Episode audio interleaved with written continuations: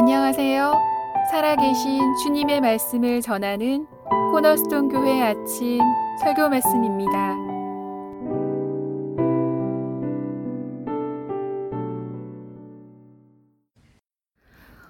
오늘의 말씀은 마가복음 12장 35절에서 44절입니다.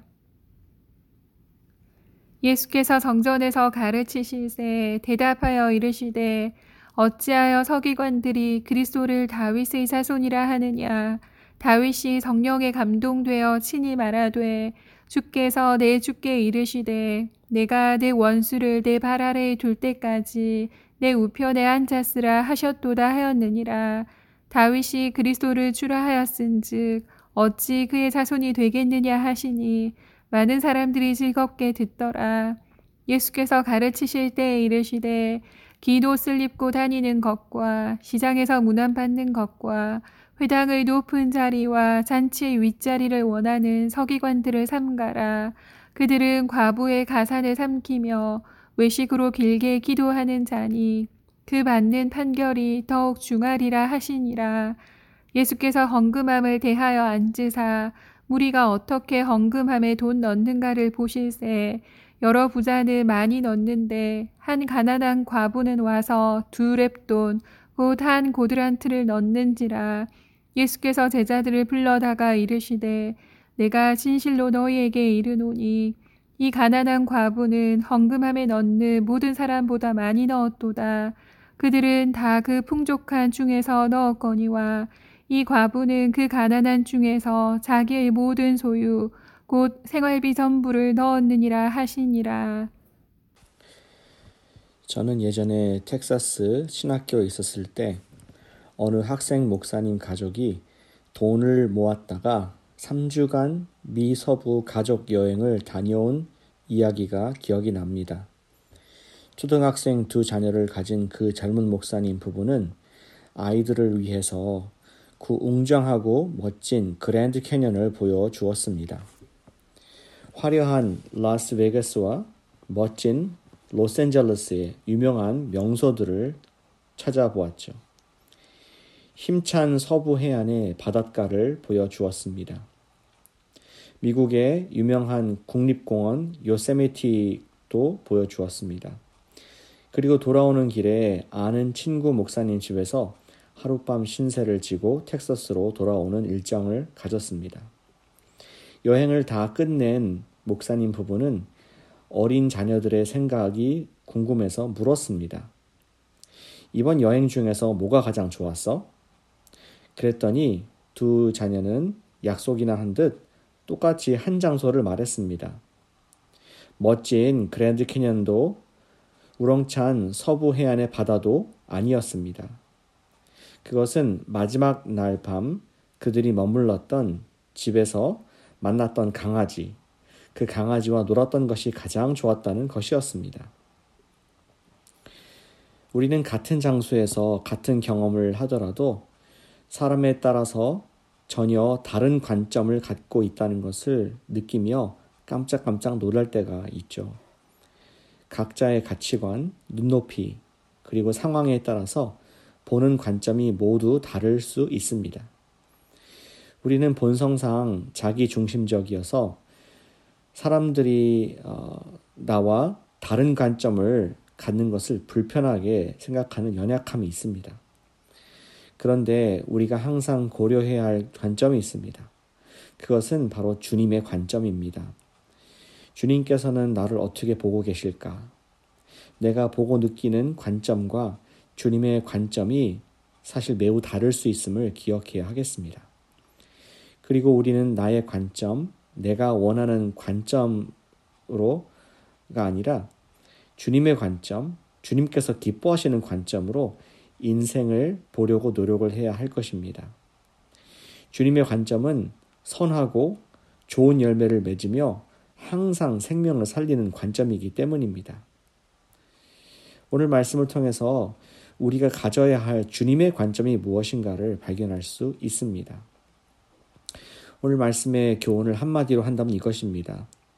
사람의 인정을 구하지 않고 주님의 인정을 구하는 사람을 주님께서 존귀하게 보신다는 것입니다.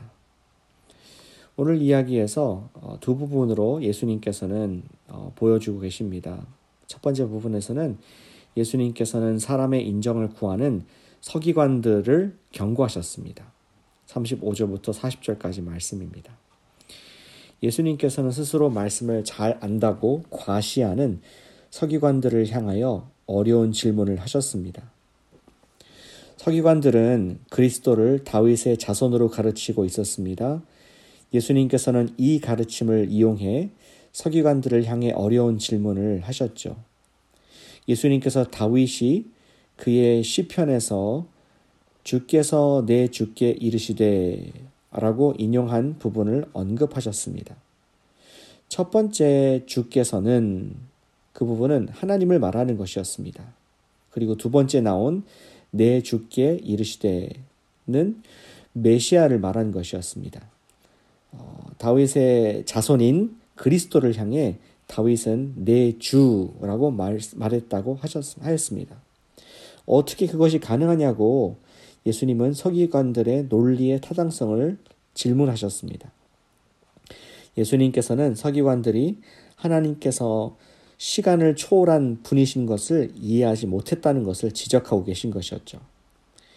서기관들이 자랑하는 지식을 경고하신 것이었습니다. 이에 사람들이 통쾌하게 여기며 기쁘게 들었다고 합니다. 예수님께서는 한 번 더 이어서 서기관들을 경고하셨습니다. 38절부터 40절 말씀에 이르기를 예수님께서는 서기관들이 긴 옷을 입고 시장에서 문안을 받으며 회당과 잔치에서 윗자리를 원하는 모습을 경고하셨습니다. 그들의 외식을 삼가라 라고 하십니다. 그들은 가난한 사람들의 돈을 삼키고 외식으로 길게 기도한다라고 꾸짖으셨, 꾸짖으셨습니다. 사람들이 볼 때 서기관들은 사회에서 많이 배운 사람들이었습니다. 고귀한 사람들처럼 보였습니다. 그러나 예수님의 관점에서 서기관들은 매우 교만하며 외식하는 사람들이었죠. 그들은 사람들의 인정을 기뻐하고 그것을 구하는 사람들이었습니다. 예수님께서는 그들을 부끄럽게 하셨으며 그들의 외식을 바로 지적하심으로 그들을 강하게 경고하신 것이었습니다. 예수님께서는 즉 하나님의 아들께서는 사람의 인정을 구하는 모습을 지극히 싫어하신다는 것을 우리에게 보게 하십니다. 그런데 반면에 예수님께서 인정하시는 사람의 모습이 바로 다음 이어지는 이야기에 연속되어서 나옵니다. 예수님의 관점은 이것입니다. 예수님께서는 하나님의 인정을 구하는 과부를 칭찬하셨습니다. 앞서 사람들의 인정을 구하는 서기관들을 경고하셨지만 두 번째 부분에서는 하나님의 인정을 구하는 과부를 칭찬하셨습니다. 41절 말씀에 나와 있죠. 예수님께서는 헌금함이 있는 곳에 앉으셔서 성전에 헌금함이 있는 곳에 앉으셔서 사람들이 헌금하는 모습을 보고 계셨다고 합니다. 만일 우리의 예배 시간 중 헌금 시간에 예수님이 우리를 보고 계시다고 생각한다면 아찔할 것입니다. 그러나 예수님은 그날 어떤 목적을 가지고 헌금하는 사람들의 모습을 지켜보고 계셨습니다. 43절에 보니까 한 가난한 과부가 두 랩돈을 넣는 것을 예수께서 보시자마자 말씀을 하십니다. 이 가난한 과부는 헌금함에 넣는 모든 사람보다 많이 넣었도다. 참 이해할 수 없는 말씀을 하셨습니다. 그녀가 넣은 것은 고작 두 랩돈이었거든요. 랩돈은 일일 노동자가 받는 한 데나리온의 64분의 1에 해당되는 매우 작은 돈이었다고 합니다. 두 랩돈을 굳이 오늘날의 가치로 바꾼다면 2불이나 3불에 해당되는 정도의 가치였을 것이라고 합니다. 예수님께서는 이 말도 안 되는 돈을 가치 있게 보셨는데 그 이유를 말씀해 주셨습니다. 44절에서요. 다른 사람은 풍족한 중에 조금 드렸지만 과부는 가난한 중에 자기 생활의 전부를 주님께 드렸기 때문이라고 하셨습니다. 예수님께서는 사람의 인정이 아니라 하나님의 인정을 구하는 전부를 다 드린 과부를 귀하게 보신 것이었습니다. 오늘 말씀에서 주님께서 보시는 관점이 어떠한가 분명하게 보게 됩니다. 요약하자면 주님께서는 사람의 인정을 구하는 사람은 낮추시고 하나님의 인정을 구하여 주님께 다 드리는 사람을 귀하게 보셨습니다. 비록 아무도 그를 알아주거나 칭찬하지 않더라도 하나님 앞에 진실되이 행하고 하나님께 드림이 되는 인생을 고귀하게 보신다는 것이었습니다. 그리고 오늘 이야기에서 하셨듯이 그런 사람들의 헌신을 드러나게 말씀하시고 존귀케 하시는 것을 보게 하십니다.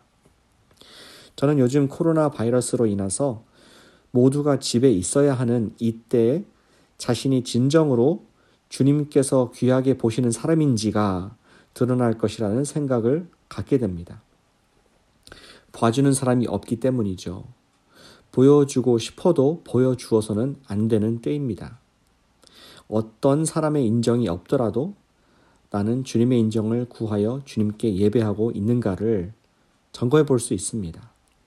나는 주님께 기도하고 있는가 아무도 안 보고 있지만 주님을 위해서 살고 있는가를 돌아볼 수 있는 때라는 말씀이죠. 어쩌면 이때가 주님께서 우리의 진심을 시험하는 때이실지도 모르겠습니다. 다른 사람들이 안 보더라도 주님을 사랑하는 모습이 나에게 있는지 돌아보십시다. 그리고 오늘 아무도 안 보더라도 나를 보고 계신 마치 헌금함 앞에서 나를 보신 과부를 보신 주님과 같이 나를 보고 계신 주님께 사랑한다는 기도를 드려 보시기를 바랍니다. 안전한 집을 주신 주님, 어려운 때 함께 하시는 주님, 그리고 죽더라도 영원한 생명을 주신 주님께 진심으로 감사의 기도를 드리시면 어떻겠습니까? 그러한 혼자만의 헌신, 주님의 인정을 구하는 헌신을 주님께서는 존귀히 보실 줄로 믿습니다. 그리고 언젠가는 여러분들을 존귀케 하실 줄로 또한 믿습니다. 오늘도 사람의 인정이 아닌 주님의 인정을 구하며 주님 앞에서 정직하게 주님 앞에서 사명을 다하는 복된 코너스톤 교회의 모든 성도님들 되시기를 예수님의 이름으로 축복하고 진심으로 기도합니다. 잠깐 기도하겠습니다. 사랑하는 아버지 하나님, 오늘 마가복음 말씀을 통하여서 예수님의 관점을 깨닫게 하시니 감사를 드립니다. 우리는 본성상 사람들에게 잘 보이고 싶어 하는 외식적이고 교만한 존재인 것을 회개합니다. 오늘 예수님께서 과부를 보신 것처럼 우리의 어, 하나님께 대한 주님께 대한 사랑의 헌신의 마음을 보시옵소서. 그리고 우리가 주님 앞에 살게 하여 주시옵소서. 사람의 외식과 겉모습이 아니라 진심을 받으시는 주님 앞에 진심으로 주님을 사랑하고 주께서 맡기신 작은 사명이라도 감당하는 죄가 되게 하여 주셔서 진정으로 주님과 하나가 되는 주님의 인정을 받는 우리 모두 되도록 복을 내려 주시옵소서. 주님을 찬양합니다. 사랑합니다. 예수님의 이름으로 기도합니다. 아멘.